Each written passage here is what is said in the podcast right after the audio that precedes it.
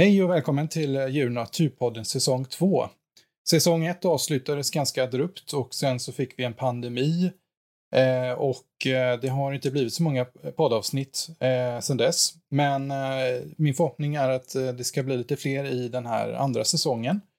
I den här säsongen så har jag också gjort eh, adaptioner från min senaste bok Vithajen i Medelhavet som kommer eh, som olika poddavsnitt. Och eh, just det här avsnittet handlar bland annat då om eh, vithajen i Medelhavet. Sen så kommer det givetvis också andra ämnen eh, eftersom det här inte är en podd bara om hajar. Men det, det kommer bli en del haj just i år, eller i den här säsongen. sen så skulle jag också vilja tipsa om andra böcker som jag skrivit. de finns ju på Adlibris och Bokus där ni kan köpa dem. Eh, dels är det då Vithajen i Medelhavet, men jag har också skrivit andra böcker om djurnatur ifrån Caracal Publishing.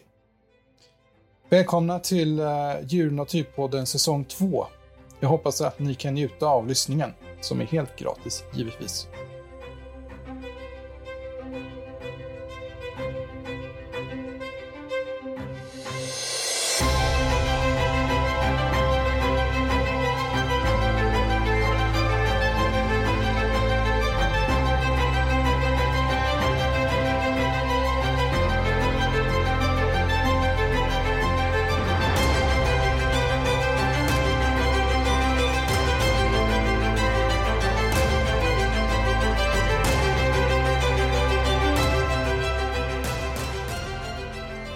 Många är det som besöker medelhavsländerna på semester. Det är inte ovanligt att jag får frågan från bekanta, vänner och familj om det finns vithajar i Medelhavet. De blir oftast förbluffade när jag berättar att det finns vithajar i Medelhavet och att det dessutom ägt rum vithajsangrepp på människor. Ännu mer förbluffade blir det när jag berättar att några av världens största vithajar som fångats kommer från Medelhavet. Vithajen i Medelhavet är ett oerhört beständigt samtalsämne. Jag skriver utifrån egna erfarenheter av vithajen i Sydafrika och fyller i med kunskaper från den vetenskapliga och historiska litteraturen. I många år har jag bjudit med vithajen i Sydafrika tillsammans med svenska turister. Detta innebär att vi ställer oss i en bur av stål medan vithajarna simmar runt omkring oss. Utfärderna går till pälsälkolonier där det finns gott om vithaj. Genom vithajsafaris i Sydafrika har jag haft många spännande upplevelser med vithajen. Bakom hajburens galler blir de flesta förvånade över hur lugna och graciösa vithajarna är. Den vildsinta och våldsamma bilden som förespråkas i media är felaktig. Personer som under decennier varit rädda för vithajen förändras då de beskådar hajen i verkligheten. En del befrias från åratal av rädsla. På några korta ögonblick förändras inställningen till vithajen totalt och hajrikarna omsveps av förundran.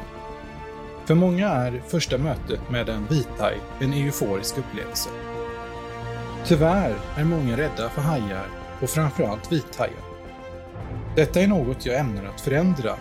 Jag vill berätta om vithajen och förklara att den inte är lika farlig som många tror. Missuppfattningar som ännu förekommer åskådliggörs i denna bok och bekämpas med faktaunderlag. Berättelsen om vithajen börjar i Medelhavet.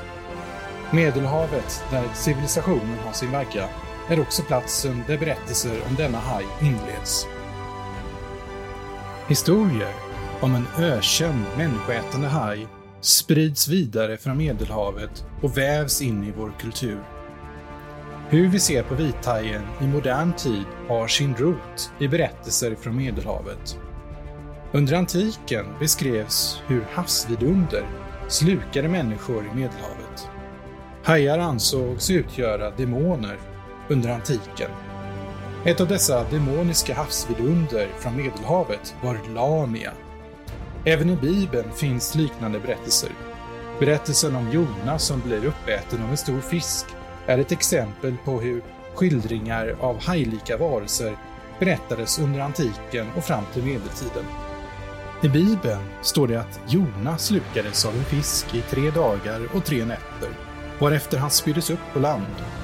Inspirationen till denna berättelse lär haft sin rot från sägner kopplade till vithaj. Ingen val kan nämligen svälja en människokropp, till skillnad från vithajen som har denna förmåga. Detta påpekades redan på 1500-talet.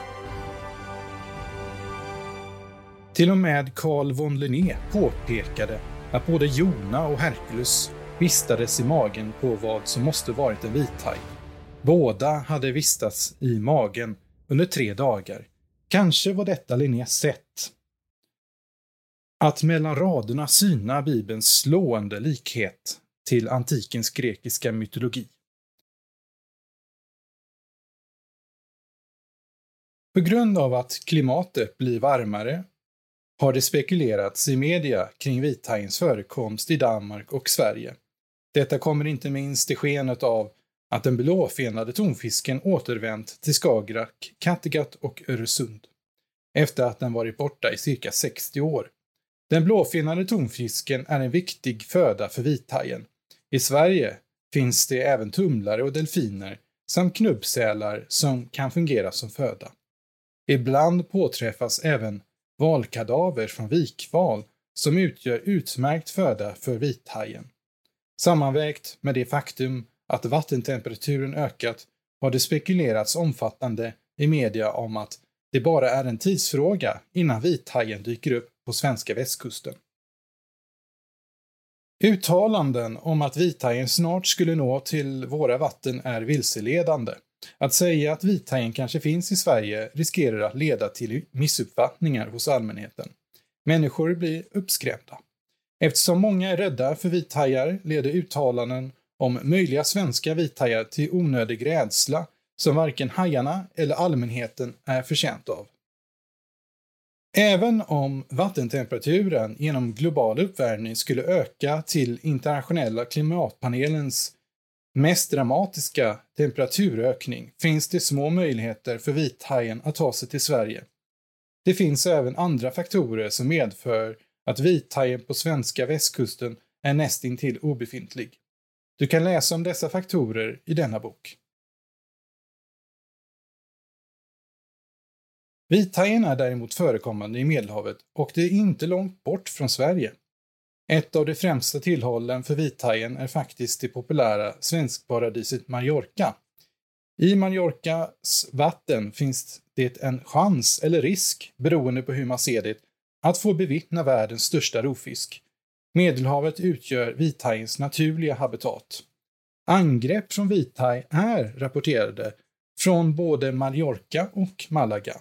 Malaga är en populär turistdestination som årligen besöks av 250 000 svenskar. Vithajen är dock en raritet i Medelhavet och arten är numera mycket ovanlig. Trots detta faktum fångas vithajar årligen i Medelhavet. Det rör sig ibland om mycket stora vithajar, omkring 5 meter i längd, eller nyfödda vithajar.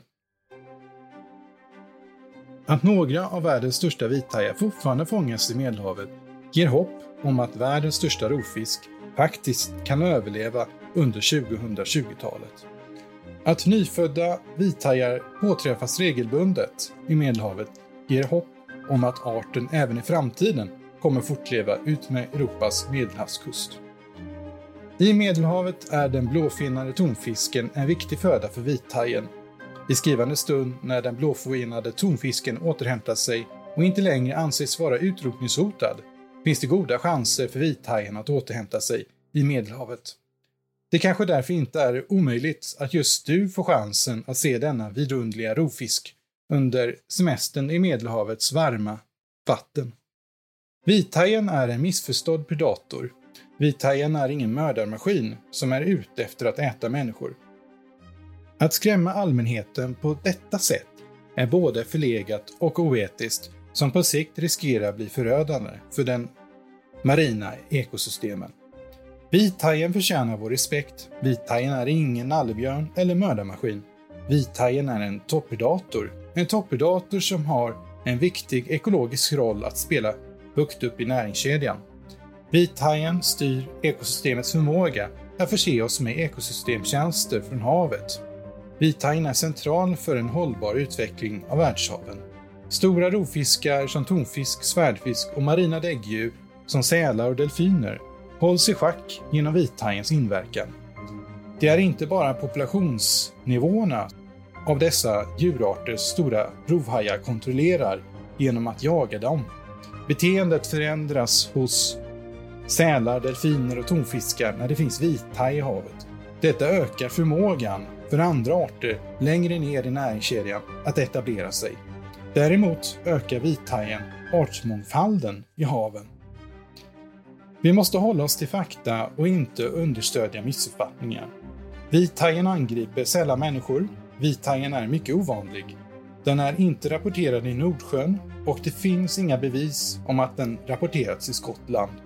Sannolikheten att vithajen simmar till Sverige är i väsentlighet obefintlig på grund av dess biologi och raritet. Under 2020-talet fortsätter felaktiga föreställningar om vithajen. Därför är det viktigt att berätta om hur vithajen egentligen fungerar. Du kan göra skillnad genom att ändra på missuppfattningar om vithajen med hjälp av kunskap. Det är viktigt att berätta vithajens historia och varför en fruktan bildats kring denna rovfisk. Vithajen är utrotningshotad och lider av överfiske. Den behöver vår förståelse för att överleva. Hajfinsfiske, där hajarnas fenor används till hajfinssoppa, medan resten av hajen slängs över bord, är ett stort problem på flera platser i världen. Hajfinssoppan är även ett reellt hot mot vithajen. Vithajens fenor är extra eftertraktade. Detta är kunskap som borde föras ut till allmänheten istället för att skrämma upp allmänheten om den astronomiskt minimala risken av att vithaj simmar till Sverige. Tack så mycket för att du har lyssnat på ett avsnitt av eh, Djur Naturpodden. Det här är som sagt en adaption av min senaste bok Vithajen i Medelhavet som finns att köpa på Adlibris och Bokus bland annat. I eh, nästa avsnitt så kommer vi också följa med vithajen i Medelhavet och få en historisk återblick kring eh, hur man såg på vithajen eh, under antiken och fram till Linné när Carl von Linné beskrev vithajen som en art. Jag hoppas att du haft mycket nöje och njutit av lyssningen.